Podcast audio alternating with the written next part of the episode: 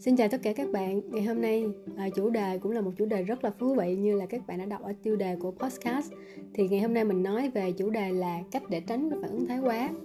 À, trước khi mà mình nói về à, phản ứng thái quá thì mình à, muốn nói một chút về tác giả. Tác giả của à, cái bài viết à, cho chủ đề podcast ngày hôm nay á, là Judy Griffin. À, thì đây là một cái cố vấn chuyên nghiệp à, ở nước ngoài và cô có ờ, bằng cấp về tư vấn sức khỏe tâm thần lâm sàng của đại học ờ, mình không đọc từ từ này vào năm 2011 thì bài viết này là một bài viết ở trên WikiHow và mình sẽ để cái nguồn liên nguồn của bài viết nếu mà mọi người muốn đọc lại hoặc là muốn tìm hiểu sâu thêm. À, thì mọi người có thể coi cái thông tin nguồn bài viết ở phần description. Rồi đầu tiên là nói về phản ứng thái quá. Như là đúng cái tên của nó là mình phản ứng một cách hơi bị quá so với cái thực tế mà so với bình thường mọi người hay phản ứng tới một cái vấn đề gì đó. Thì ờ, để đơn giản thì mình có thể uh, chia cái phản thái hóa thành hai loại. Một là nội tâm hai là ngoại tâm. Thì phản ứng đầu tiên là nói về phản ứng ngoại tâm trước. Ngoại tâm á, là những cái hành động uh, hành vi mà người khác người ta có thể nhận biết ngay lập tức được. Tức là ví dụ như mình biểu hiện ra mà người khác có thể nhận biết được thì đó là phản ứng thái quá ngoại tâm còn ngược lại nội tâm có nghĩa là nó diễn ra ở trong bản thân của người đó và chỉ có người đó biết hay thôi. Và những cái phản ứng nội tâm kiểu như là mình ờ, mình bị lo lắng quá. Tức là trong đầu mình á mình không biểu hiện cái sự lo lắng ra ngoài nhưng mà trong đầu mình nó cứ cứ suốt cứ lo lắng suốt. Và cái điều đó làm lâu dần á, nó sẽ phá hủy cái sức khỏe tinh thần của mình. Thì vì vậy mà phản ứng thái quá là một cái phản ứng mà nó trở nên, nó rất là tiêu cực đối với sức khỏe của mình. Cho dù là nội tâm hay ngoại tâm. Thì ở trong cái podcast ngày hôm nay là mình tìm hiểu, mình thấy cái bài viết này. Và trên cái bài viết này thì họ đưa ra cái cái phương pháp để mà mình biết, nhận biết được cái phản ứng thái quá của bản thân mình. Nếu mà mình thấy là mình có. Và và mình à, điều tiết lại hoặc là kiểm soát nó để mà tránh nó gây ờ, ảnh hưởng tới sức khỏe của mình thì ờ, đối với cái bài đối với cái chuyện mà uh, đối với phản ứng thái quá như thế này á, thì có hai phương pháp lớn mà bà ờ, tác giả đề đề xuất. Phương pháp đầu tiên là quan tâm tới bản thân nhiều hơn. Phương pháp thứ hai là mình tìm hiểu cái hành vi mới. Đó là hai cái phương pháp lớn. Trong mỗi phương pháp thì sẽ có những cái cách thức gợi ý. À, đầu tiên là phương pháp uh, quan tâm bản thân thì cái việc quan tâm bản thân là cái việc mà uh, đôi khi á, mình uh, bị cuốn theo cái nguồn uh, theo cái cuộc sống um, hiện tại của mình á. vào cái thời uh, thời điểm gần đây thì mình thấy là những năm gần đây nè mình thấy là mọi người thường uh, hơi tất bật hơi xô bồ và mọi thứ nó sẽ vội vã vội vã và nó gấp rút cái kiểu gì á. Nó là làm cái gì nó cũng vội vội vội hết. Từ cái guồng quay của cái cuộc sống nó nó nhanh quá đôi khi nó làm cho mình nó quên đi cái việc chăm sóc bản thân. Mình chăm sóc bản thân từ những cái việc thì ở đây cách đầu tiên tác giả đưa đến luôn và mình nghĩ đây cũng là một cái vấn đề của nhiều người đặc biệt là những người mà sau uh, sau cái mức uh, sau cái ngưỡng tuổi mà 30 tuổi á, thì uh, thì bắt đầu gặp được cái gặp gặp phải cái tình huống này đó là về giấc ngủ. Thì thiếu ngủ là một cái nguyên nhân phổ biến rất là phổ biến đối với cái việc mà làm là tinh thần nó căng thẳng hoặc là dễ bị tức giận hoặc là dễ dẫn tới những cảm xúc thái quá như trong tình huống như trong cái bài viết này. Thì thiếu ngủ là một trong những nguyên nhân dẫn tới cái chuyện đưa ra phản ứng thái quá. À, và cái việc mà à, đầu tiên à, ở đây tác giả đưa ra là mình nên ngủ đủ giấc. Thì nếu mà mình mình không ngủ đủ giấc thì cái việc mà mình kiểm soát được cái phản, phản ứng của mình nó rất là khó kiểm soát cái phản ứng thái quá của mình á. À, và thứ hai à, cái cái cái ờ, cái phương pháp gốc là ngủ đủ giấc rồi. Nhưng mà để mà ngủ đủ giấc á, thì tác giả khuyên á, là mình nên tránh uống caffeine. Tại vì cái caffeine thì nó ngăn cản giấc ngủ của mình. À, caffeine thì không chỉ có trong cà phê mà nó còn có trong nước ngọt nó có trong trà và một số các loại đồ uống giải khát. Cho nên á, khi mà mình uống á ví dụ như mình muốn ngủ rồi thì mình cũng tránh những cái thức uống này để mà cái chuyện ngủ của mình nó dễ dàng hơn à, tại vì có những người mà đặc biệt là dân văn phòng mà làm ở cái cường độ công việc cao và căng thẳng thì thường họ rất là hay uống cà phê. Thì cái điều này cùng họ dẫn tới một cái chuyện là những người này buổi tối thường mất ngủ hoặc là ngủ rất là trễ. Họ nằm trằn trọc lăn qua lăn lại rồi không có ngủ được. Thì đây cũng là một trong những nguyên nhân một cách vô thức khi mà họ uống uh, cái thức uống này nhiều quá. Cái thứ hai để mà ngủ đủ giấc thì ờ, tác giả cũng đưa ra cái gợi ý là mình mình cần phải hiểu là ngoài cái chuyện uống đồ uống á, thì cái tinh thần của mình cái cảm cái cảm giác mệt mỏi. Là uh, ờ, mình mệt mỏi mình lo âu mình căng thẳng và mình suy nghĩ nhiều quá nó cũng làm cho mình khó đi vào giấc ngủ.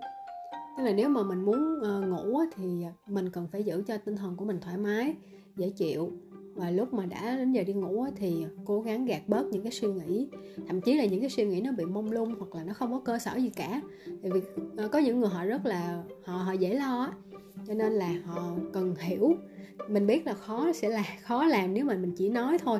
Tức là uh, những cái người họ đã có tính hay lo rồi kêu họ là đừng có lo nữa thì cũng rất là khó. Nhưng mà cái việc việc đầu tiên mình cần nhận thức được ở đây là chính cái việc mà hay lo đó của mình cũng ảnh hưởng tới uh, cái giấc ngủ của mình tức là mình phải nhận thức trước đã rồi sau đó mình mới tìm cách mình xử lý. À, nó sau à, mình mình tìm hiểu những cái phương pháp khác để mà mình mình à, giảm bớt cái lo âu giảm bớt những cái suy nghĩ vẩn vơ. À, thì mình nếu mà bạn nào đang gặp vấn đề đó thì bạn sẽ à, bạn nên là tìm hiểu sâu hơn để mà giải quyết vấn đề của mình. Thì cái quan trọng là bạn phải nhận biết là đó là vấn đề đã. Rồi thứ ba là nếu mà mình à, ngủ thì nên cố gắng có một cái khoảng thời gian biểu nó cố định. Tại vì cơ thể của mình nên là nó nó nó có cái phản xạ có điều kiện khi mà mình có một cái nếp sống nề nếp, kỷ luật và vô đúng giờ. Tức là cái giờ ngủ của mình nó nên cố định hoặc là nó đâu đó ở cái khung giờ đó.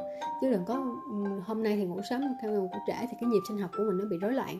Thì nó cũng ảnh hưởng tới cái giấc ngủ của mình.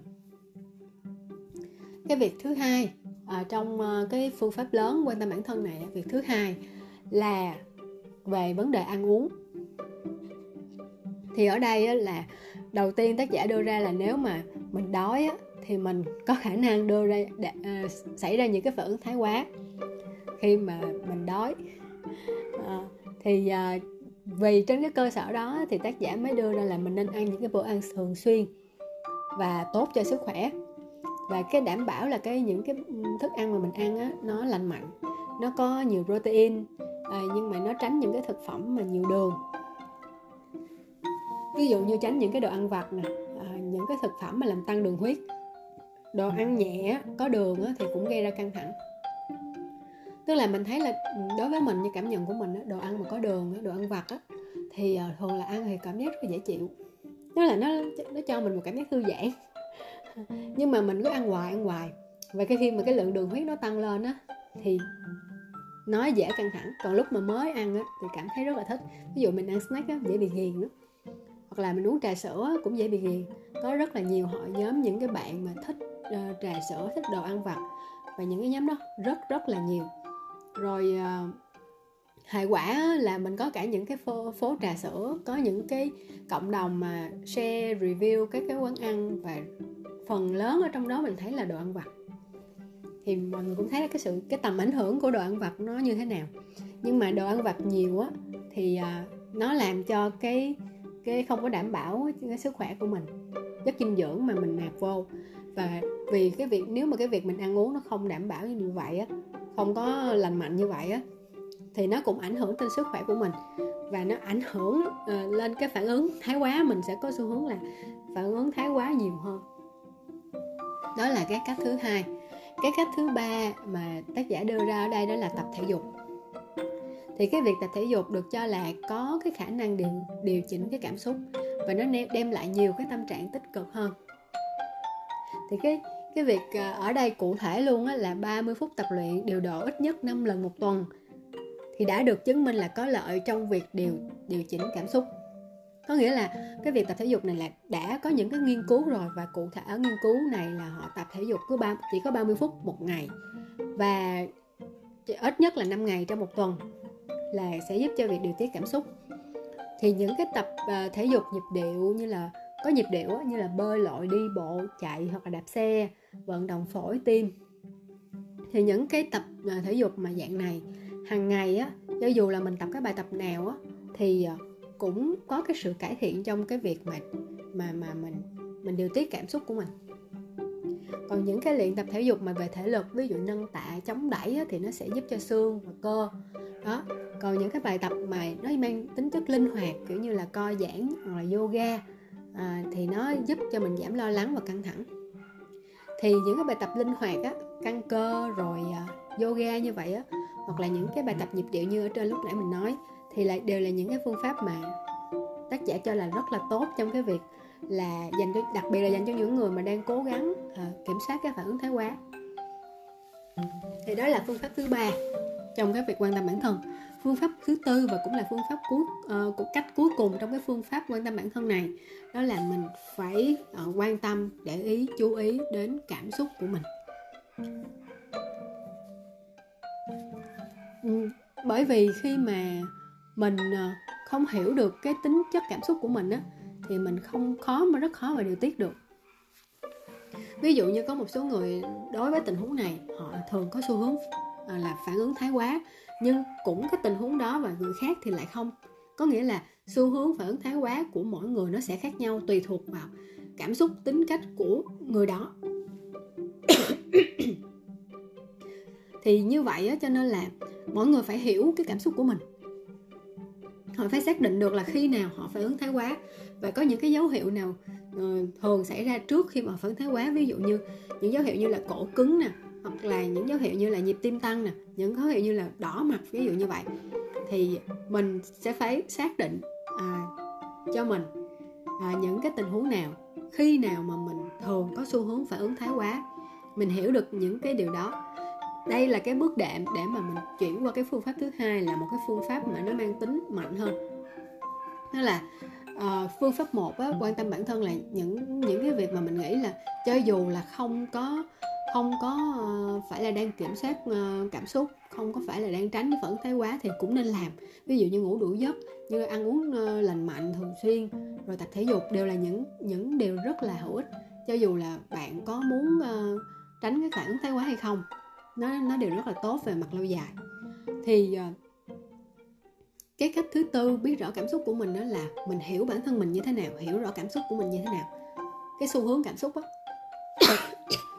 Thì khi mà mình qua tới cái phương pháp thứ hai này thì đó nó sẽ là một cái bước đệm rất là hữu ích rất là uh, uh, gọi là gọi là mình mới áp dụng được cái phương pháp thứ hai thì phương pháp thứ hai là tìm hiểu hành vi mới. Thì à, phương pháp trong cái phương pháp thứ hai này cái cách đầu tiên là à, tác giả có à, đặt cho nó một cái tiêu đề cách đầu tiên đó là học cách ý thức được tri thức lệch lạc. Thì tri thức lệch lạc ở đây đó là lối suy nghĩ tự động thuyết phục con người những điều sai lệch. Thường là những cái đánh giá tiêu cực hoặc là tự phê bình nghiêm khắc mà người đó khiến cho người đó cảm thấy tồi tệ về bản thân thì những cái tri thức mà lệch lạc ảnh hưởng đến cảm xúc và gây phản ứng thái quá. Nếu một người không nhận thức được tri thức lệch lạc thì người đó sẽ tiếp tục phản ứng thái quá. Ví dụ ví dụ về cái cái tri thức lệch lạc là những, bao gồm những những cái, những những cái phản ứng ờ, quá mức như là kết luận vội vã hoặc là trầm trọng hóa vấn đề. Tức là vấn đề nó không có tới mức độ như vậy nhưng mà kiểu như là bồng quá lên á. Thì những cái điều này nó tác động uh, tri thức lệch lạc nó nó tác động lên nó chính là tác động lên cảm xúc của mình. Khi mà mình trầm trầm hóa vấn đề thì bù lại cảm xúc của mình nó nó chạy theo hướng tiêu cực. Thì khi mà mình thấy là uh, mình uh, dùng những cái từ như là nên ở đây là tác giả đưa ra cái tín hiệu mà theo tác giả đây là những cái tín hiệu cho thấy là mình đang bị gọi là rơi vào tình tình trạng là có nhiều tri thức lệch lạc ví dụ như là những cái từ có từ nên. À, thì ví dụ như mình nói là mình nên tập thể hình. Mình không nên lười biếng. Thì có khả năng là mắc tri thức lệch lạc. Thì cái điều này mình à, mình không có thấm lắm về à, quan điểm này của tác giả. Có thể là uh, mấy bạn thử uh, kiểm tra coi là mấy bạn có hay không và thực sự là mấy bạn có đang bị uh, thái quá hay không uh, mình cũng có mình thì không có dùng những cái từ này trong cái cách nói chuyện bình thường là nên thế này nên thế kia. Nên là mình không rõ là liệu cái này có đúng là một cái tín hiệu hay không. Nhưng mà mình nghĩ là tác giả để đưa ra cái cái cái luận điểm này thì cũng đã có một cái khảo sát nhất định cho một cái cơ số người. Đó. thì để trước khi đưa ra cái thông tin này tuy nhiên là nó có đúng với người Việt Nam hay không và uh, có đúng với mình hay không thì mình phải kiểm chứng rồi cái thứ hai ấy, tín hiệu á. Tín hiệu thứ hai để cái chuyện là biết là mình rơi vào cái tri thức lệch lạc đó là khi mình nhìn một vấn đề á mình chỉ thấy những cái kết quả tiêu cực tiềm ẩn thôi. Mình chỉ thấy những cái điều mà tiêu cực thôi. Chứ mình ờ, thường là mình loại bỏ hoặc là mình không nhận rõ hoặc là mình coi nhẹ những cái điều tích cực thì đó là một cái ờ, tri thức lệch lạc mà tác giả thấy là rất là phổ biến thì thật ra cái này thì mình à, lại hoàn toàn đồng tình nha. Khác với cái cái cái quan điểm đầu tiên. Thì cái quan điểm này á mình thấy là thường là mọi người sẽ có xu hướng là chỉ trích phê bình. Và mình nhìn vấn đề thường là nhìn ở cái mức độ rất là xấu rất là tiêu cực. Nên là à, mình thấy bài báo á, à, các bài báo viết á, thường á là là những cái bài viết mà nó mang tính tiêu cực á, á thì nó sẽ gây chú ý hơn là những bài viết tích cực. Đó là báo chí thì thường là mọi người à, không biết mọi người có để ý hay không nhưng mình lên báo đi. Mình coi một cái trang báo mạng. Mình kéo từ trên xuống dưới thì thường là những cái tin tiêu cực không à.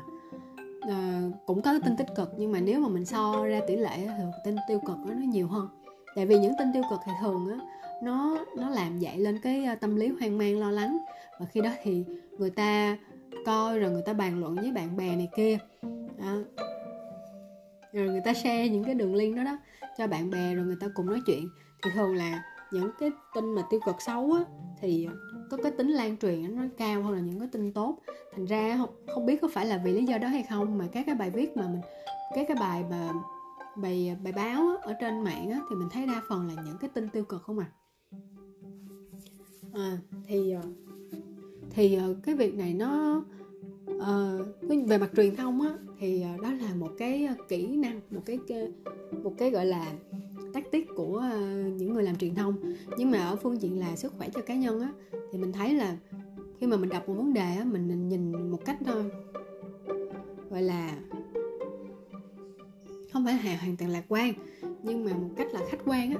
Tức là mình nhìn mình nhìn đừng có quá bi quan. Tức là mình nhìn mình coi là vấn đề đó nó xấu nhưng mà ví dụ như là nó có cái vấn đề gì tốt mà mình thấy là à, à, nó cân bằng hay không chứ không phải là vấn đề nào nó cũng xấu cả. Đôi khi là mình bị cái dẫn dắt của truyền thông quá làm cho mình cứ hay suy nghĩ uh, tiêu cực thì nó không tốt. Cho nên á, là ở đây ngay cái phương pháp đầu tiên thì tác giả muốn đưa ra cái ý là mình thứ nhất mình phải nhận nhận thức rõ về cái tri thức lệch lạc nó rất là hại với mình. Và mình nhìn mình mình thay đổi cái cách mà mình nhìn sự việc để mà mình có cái sự cân bằng và loại bỏ hoặc là ít nhất là kiểm soát được cái tri, tri thức lệch lạc nếu mà mình có.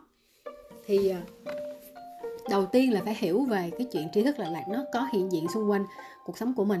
Và cái thứ và cái thứ cái cái điều mà rất là quan trọng ở đây á, là tác giả nói là mình đừng tin vào những gì mình nghĩ.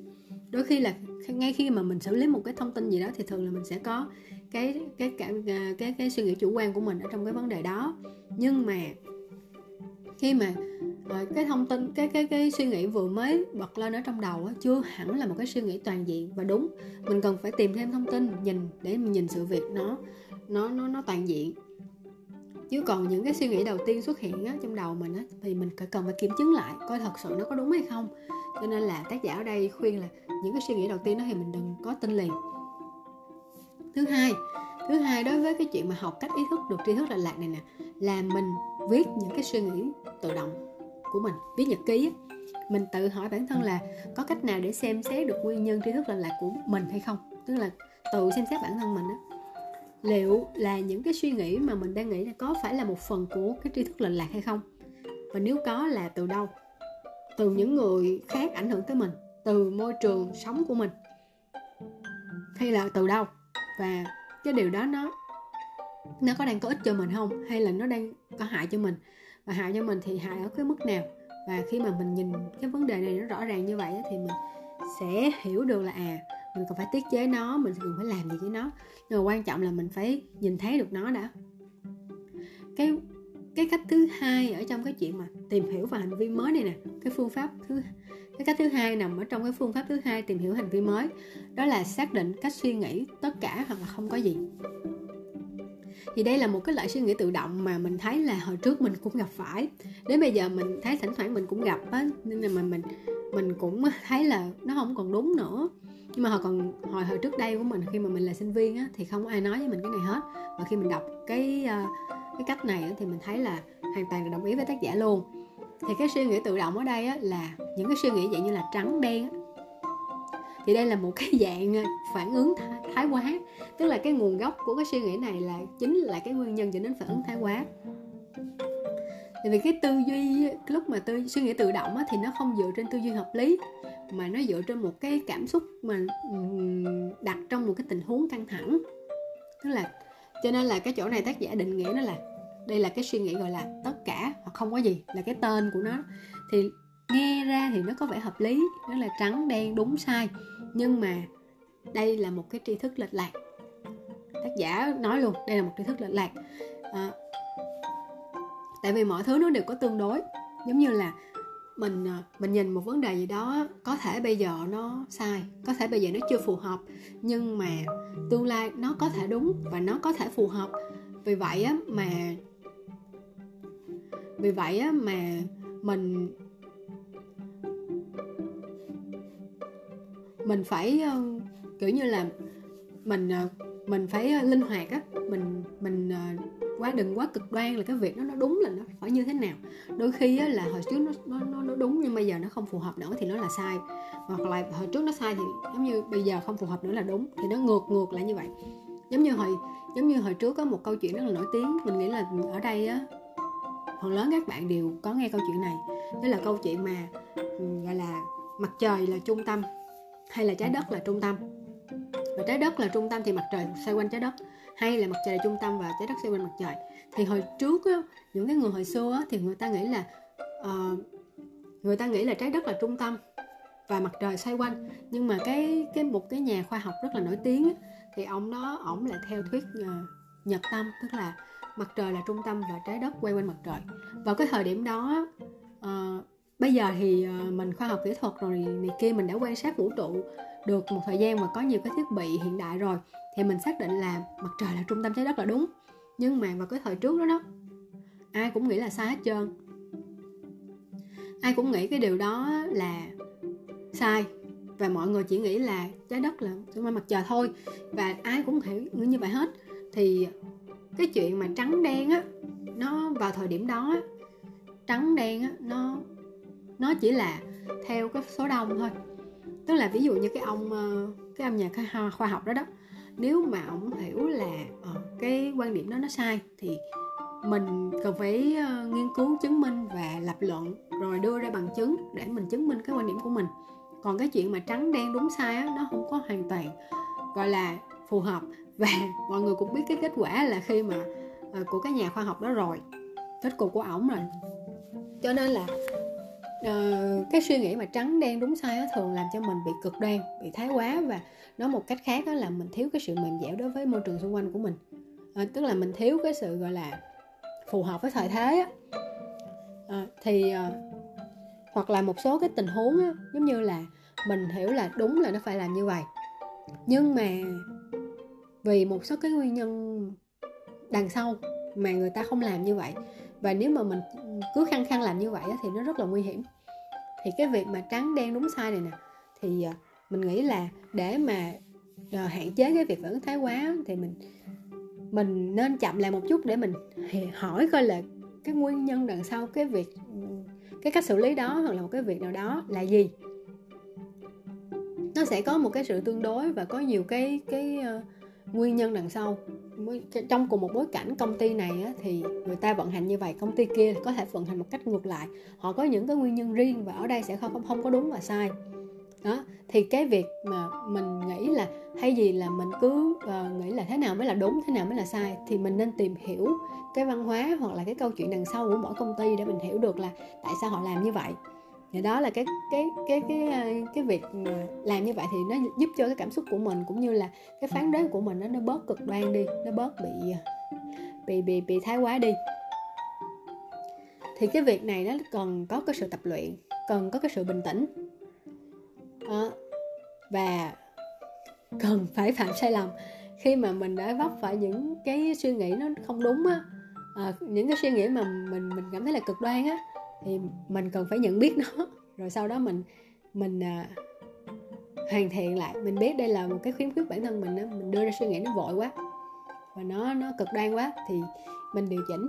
À, thì ở đây là những cái kiểu phản ứng như vậy những cái suy nghĩ một cách tự động như vậy là những cái nguồn cơ của cái chuyện phản ứng thái quá mà mình cần phải biết và tránh. Cái cách thứ ba trong cái phương pháp thứ hai này phương pháp về hành vi mới này cái thứ ba là cái cách mà mình nghĩ là cơ bản nhất luôn á là hít thở sâu trước khi phản ứng. Tại vì uh, hơi thở khi mà mình điều tiết hơi thở thì nó giúp cho mình trở nên bình tĩnh. Nó giúp cho lý trí của mình nó sáng suốt hơn. Nó giúp cho cảm xúc của mình nó bớt xáo động hơn. Và nó làm giảm bớt cái mức độ lo lắng của mình xuống. Thì khi mà mình có cái sự bình tĩnh như vậy thì cái việc mà mình sẽ có khả năng phản ứng với môi trường một cách phù hợp hơn. Vì vậy ở đây cái thứ ba mình nghĩ là không thể hợp không thể là không có gì hợp lý hơn nữa đó là phải hít thở sâu trước khi phản ứng. Đó là cái thứ ba. Cái thứ tư là cái cách mà mình đoán được mình cũng đoán là tác giả sẽ đưa ra. Đó cũng chính là cái cách uh, thứ tư liên quan tới phương pháp thứ nhất cái thứ tư ở đây đó là xác định kiểu phản ứng thái quá của bạn. Thì cái cách thứ tư trong phương pháp một đó, đó là biết rõ cảm xúc của bạn. Tức là mình hiểu là mình là cái người có xu hướng cảm xúc như thế nào. Thì cái cách uh, thứ tư ở đây á là một cái bước tiếp theo. Tức là khi mà mình hiểu mình có xu hướng cảm xúc ví dụ như mình là một người hơi nóng tính mình là một người hơi kết luận vội vã hay gì thế nào đó thì cái thứ tư mà mình xác định phản ứng thái quá của mình trong một số tình huống uh, à, hầu hết đó, tác giả cho là hầu hết mọi người đều có một cái gọi là nút bấm trong ngoặc kép là cái nút bấm đó giống như là một cái công tắc kích hoạt vậy đó. Khi mà cái công tắc đó được kích hoạt đó, thì phản ứng thái quá nó xuất hiện. Thì nguyên nhân phổ biến của những phản ứng thái quá là ở đây có bốn nguyên nhân phổ biến. Và tác giả muốn mình biết và phân loại mình tự phân loại coi mình là thuộc cái nguyên nhân nào. Một hay là thậm chí là một hai ba bốn luôn. Hay là những cái nào thì các nguyên nhân bốn nguyên nhân chủ yếu của phản ứng thái quá là thứ nhất là sự đố kỵ. Thứ hai là sự chối bỏ. Thứ ba là sự phê bình. Và thứ tư là sự kiểm soát. Sự đố kỵ là dễ nhất là mình hiểu là khi mà ai đó ờ, có được cái thứ mà họ mà mình có được cái thứ mà mình cũng muốn có nhưng mà mình không có được á hoặc mình không có được hoặc là uh, ghê hơn có nghĩa là mình thấy là lẽ ra mình là cái người xứng đáng có được cái cái thứ đó hơn là cái người kia thì nó sẽ bộc à, bộc phát cái sự đố kỵ. Và khi mà mình đố kỵ tới người đó thường là sẽ có gây ra phản ứng thái quá. Cái thứ hai là sự chối bỏ. Chối bỏ là cái cái uh, sự một cái sự việc xảy ra khi mà ai đó không uh, không bị loại bỏ hoặc là bị từ chối, tức là bị ờ, bị ờ, bị ờ, cảm thấy lạc lõng ở trong một cái tập thể á. Thì khi mà người ta cảm thấy người ta bị cô lập hoặc là người ta bị người ta không hòa nhập được á, thì người ta cũng là có thể là dẫn tới phản ứng thái quá. Cái thứ ba đó là sự phê bình. Cái sự, cái việc này mình nghĩ là dễ thấy nè. Tức là khi mà ai đó bị phê bình phê bình đó uh, ờ, đúng hoặc ngay cả ngay cả phê bình đúng phê bình sai thì đương nhiên người ta phản ứng liền không nói rồi. Nhưng mà ngay cả phê bình đúng đi nữa thì có những người họ không thích hoặc là họ dễ gọi là nhạy cảm với những cái sự phê bình. Thì khi mà họ bị phê bình hoặc là chỉ đơn thuần là một cái phê bình rất là nhỏ thôi nhưng mà họ lập tức có phản ứng và cái phản ứng đó rất là thái quá. Thì đó là uh, ba nguyên nhân. Rồi nguyên nhân thứ tư á, là về vấn đề kiểm soát tức là vấn đề kiểm soát có nghĩa là kiểm soát về mặt cảm xúc của mình á. Ờ, khi mà mình bị lo lắng quá mức về một thứ mà mình mình ý là một về một thứ nào đó uh, mình lo lắng là mình lo lắng về những cái sự việc mà nó sẽ không diễn ra đó. Là bị lo xa hoặc là mình bị mất đi một cái thứ gì mình có thì mình dễ bị trầm trọng hóa cái vấn đề đó. Thì đó là cái vấn đề thiếu kiểm soát trong cảm xúc thì đây là bốn cái uh, trạng bốn cái kiểu phản ứng thái quá mà tác giả cho là phổ biến nhất. Và mình sẽ tự xem coi là mình thuộc vào cái nhóm nào. Để mà mình biết là khi mà mình rơi vào tình huống đó mình sẽ có xu hướng như vậy. À, tức là mình hiểu mình hiểu tại vì không phải ai người ta cũng hiểu về bản thân mình đâu. Tức là mình mình phải để ý mình phải coi coi phản ứng mình cơ thể mình nó phản ứng như thế nào. Mình để ý mình mới kiểm soát được nó còn không là nó sẽ phản ứng theo bản năng. Đó. Đó là cái cách thứ tư mà tác giả đưa ra, xác định kiểu phản ứng, thái quá của mình. Cách thứ năm, đó là có được tầm nhìn xa. Thì có, trong cái cách thứ năm này, tác giả đưa ra là mình tự hỏi bản thân mình coi là điều này quan trọng như thế nào với mình. Mình ờ, có nhớ nó vào ngày mai không? Có nhớ nó vào năm sau không? Rồi, có nhớ vào 20 năm sau hay không? Nếu câu trả lời là không, thì cho dù phản ứng thế nào thì cũng không còn là vấn đề. Còn nếu mà mình thấy là cái phản ứng thái quá này nó ảnh hưởng rất nhiều tới mình, ảnh hưởng vào ngày mai, một năm sau 20 năm sau, nó sẽ ảnh hưởng lớn đến mình. Có nghĩa là mình xác định là cái phản ứng thái quá này nó nó quan trọng tới cuộc đời mình như thế nào á. Nếu mà không á, thì mình không cần quan tâm. Nếu mà có, để mà mình có cái động lực động lực để mà mình rèn luyện á rèn luyện trong việc là điều tiết cảm xúc thì mình mới xác định là đây là một cái vấn đề mà mình phải giải quyết vì nó ảnh hưởng rất nhiều tới mình. Thì à, có những cái sự việc á mà mình rơi rơi vào cái điều một cái sự việc nào đó mình thấy là uh, sự việc đó mình phản ứng thái quá nó nó không không cần thiết. Ví dụ như sự việc đó thật sự không quá ảnh hưởng tới mình thì mình cũng không, gọi là không đáng để phản ứng thái quá đó. đó. Thì ở đây có nghĩa là trong cái cách thứ năm này là một cái phần tiếp theo của cái cách thứ tư. Cái thứ tư là mình thấy là trong một số cái tình huống mình có phản ứng thái quá. Tuy nhiên là đối với những cái phản ứng thái quá này á, thì ờ, có những cái tình huống không đáng để mà mình phản ứng thái quá như vậy. Gọi là bằng cái cách nhìn xa này mình sẽ loại bỏ được một số phản ứng thái quá không cần thiết khi mà mình thấy cái tình huống nó hoàn toàn nó không có ảnh hưởng gì quá nhiều thì phản ứng thái quá của mình là dư thừa. Và khi mình xác định như vậy mình sẽ giảm bớt ờ, một số tình huống mình cảm thấy nó nó nó nó không đáng. À, và ngược lại một số tình huống mình cảm thấy là đây là những cái tình huống mà mình rất là khó chịu hoặc là có ảnh hưởng tới nhiều tới mình thì mình sẽ phải cách tìm cách xử lý tình huống đó hoặc là mình tìm cách để mà mình có cái phản ứng nó phù hợp hơn trong tình huống đó thì à, cách thứ năm nhìn xa đây là nhìn. Nhìn xa là nhìn về cái phân loại phân loại về cái cái tình huống mà mình đang có phản ứng thái quá như vậy. Những cái tình huống đó liệu nó có ảnh hưởng tới mình nhiều trong tương lai hay không? Nếu mà có thì mình sẽ tìm cách sẽ xử lý nó. Đó, những cái cách thức thì mình sẽ tìm sâu vô tìm sâu vô. Còn những cái tình huống mà rơi vào cái việc là không ảnh hưởng gì nhiều tới mình trong tương lai hết thì mình sẽ loại bỏ nó đi. Thì bằng cách nhìn xa này mình sẽ loại bỏ được một số cái à, một số cái tình huống mình có phản ứng thái quá không đáng. Rồi cái thứ năm là cái cách à, rèn luyện lại não. Cách này thì nghe nó nghe nó trừu tượng. Thì cái thứ năm rèn luyện lại não này là ở đây mình à, nguyên văn của tác giả là khi ai đó thường xuyên gặp khó khăn trong việc điều chỉnh về tính khí não có sự liên kết à, giữa trung tâm phản ứng với cảm xúc cao và phần não chịu trách nhiệm về tư duy hợp lý. Xây dựng liên kết này mạnh hơn giữa cái xây dựng liên kết này mạnh hơn giữa hai trung tâm sẽ giúp cách sẽ giúp tránh được phản ứng thái quá. Thì cái phương à, rèn luyện đại não thì có một cái phương pháp trị liệu hành vi DBT đây là phương pháp trị liệu đã cho thấy hiệu quả ở những người gặp khó khăn về việc điều chỉnh cảm xúc. À có một cái phương pháp rất là kiểu có cơ sở khoa học luôn á. Nó có tác dụng trong việc là tăng cái hiểu biết về bản thân và yêu cầu tổ chức lại cái nhận thức.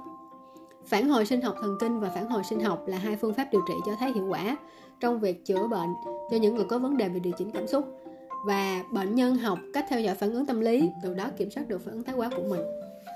Thì ở đây tác giả chỉ đưa ra hai ờ, hai cái phương pháp là phương pháp trị liệu hành vi DBT phương pháp phản hồi sinh học thần kinh và phản hồi sinh học thì à, đây là những cái phương pháp mà nó dựa trên cơ sở là cái liên kết giữa trung tâm phản ứng với lại cái tư duy hợp lý. À, thì nếu mà cái phản ứng của mình và nó có cái cơ sở kiểu mà à, có sự liên kết với lý trí của mình á nghĩa là mình lý trí của mình mạnh á thì cái điều đó nó sẽ giúp cho mình tránh được phản ứng thái quá. Ờ, thì ờ, ở đây tác giả không nói chi tiết hơn hai cái phương pháp này nhưng mình nghĩ là đây là đều là những cái gợi ý rất là cụ thể để mà mọi người có thể tìm hiểu uh, thêm về những cái phương pháp này cụ thể là cơ sở của nó như thế nào về cách thức thực hiện của nó như thế nào cách thức theo dõi kiểm tra và cái kết quả uh, của nó như thế nào. Rồi cách thứ bảy cũng là cách cuối cùng trong phương pháp 2 đó là gặp chuyên gia. Thì đối đây là uh, mình nghĩ là đây là một cái cách mà rất là phổ biến ở nước ngoài uh, đó là những cái những người mà có phản ứng thái quá này họ đến gặp những cái người uh, uh, bác sĩ chuyên khoa chuyên khoa về tâm lý học chuyên khoa về thần kinh chẳng hạn. Thì những cái người này giúp cho sẽ có được những cái tư vấn hoặc là những cái liệu pháp để mà giúp cho cái người đó điều tiết được cảm xúc của họ tốt hơn. Thì đây là kiểu là một cái phương pháp kiểu như giống như là mình tìm một bác sĩ mà theo lĩnh vực này ở nước ngoài thì có nhiều người có những cái người nằm người mà người ta người ta rất là giỏi. Hỗ trợ ở Việt Nam thì những cái dạng mà hình thức mà y khoa như thế này nó chưa được nhiều chưa được phổ biến. Cho nên mình nghĩ là cái phương pháp này không không phù hợp với Việt Nam. Thì uh, khi mà mình coi phim á, thì mình thấy họ cũng có có có nhiều trường hợp mình thấy họ đến những cái chuyên gia tâm lý á, để mà nhờ tư vấn. Ví dụ như là những cái người mà gặp uh, uh, gặp cái trắc trở trong cái mối quan hệ của họ hoặc là hôn nhân của họ gia đình của họ chuyện vợ chồng này kia á. Ờ, thì kiểu như là họ không tìm được tiếng nói chung rồi à, họ cảm thấy áp lực khi mà sống cùng nhau. Ờ, thì trước khi ly hôn họ muốn tìm hiểu nguyên nhân rồi họ nhờ tư vấn. Tức là sau khi mà họ cố gắng như vậy xong rồi mà vẫn không thể cứu vãn sự cái cái cái cuộc hôn nhân đó thì họ mới ly hôn. Thì mình thấy cái này rất nhiều.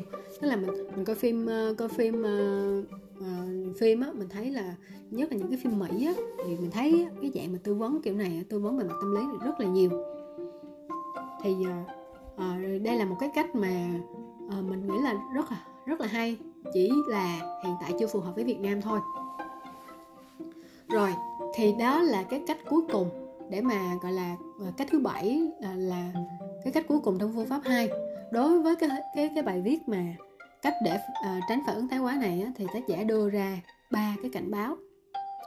Thứ nhất là không phải phản ứng cảm xúc mạnh nào cũng là thái quá hết.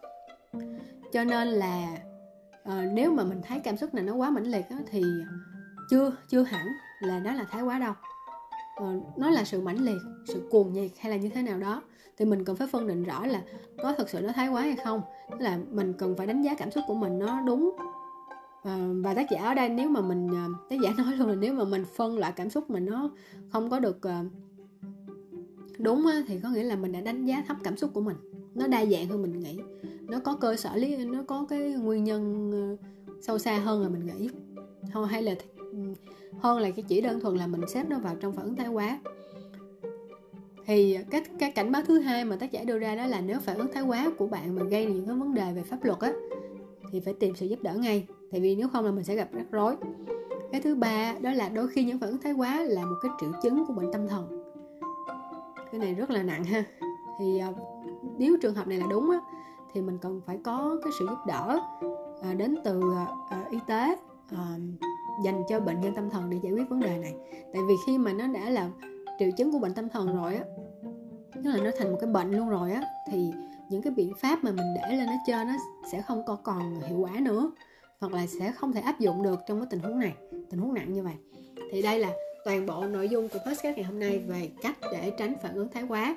Và nếu mà các bạn cảm thấy thú vị về chủ đề này thì mấy bạn có thể coi thêm thông tin chi tiết bài viết mà mình uh, đã đi xuyên suốt trong cái podcast ngày hôm nay ở cái phần description. Xin chào và hẹn gặp lại các bạn trong cái podcast tiếp theo.